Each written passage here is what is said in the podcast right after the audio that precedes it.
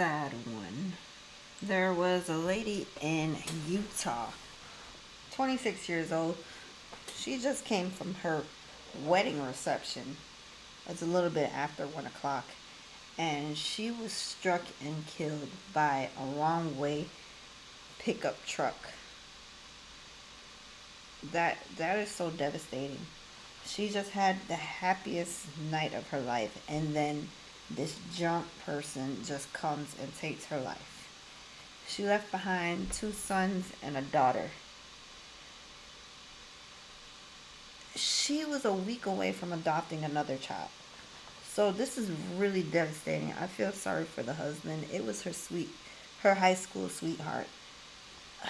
We we got to do better. If you're impaired, please do not drive. And the funny thing is, the passenger in the truck that struck her vehicle, her little small Toyota Corolla, he took off, but he had a conscience and came back. I don't know what to say about people anymore.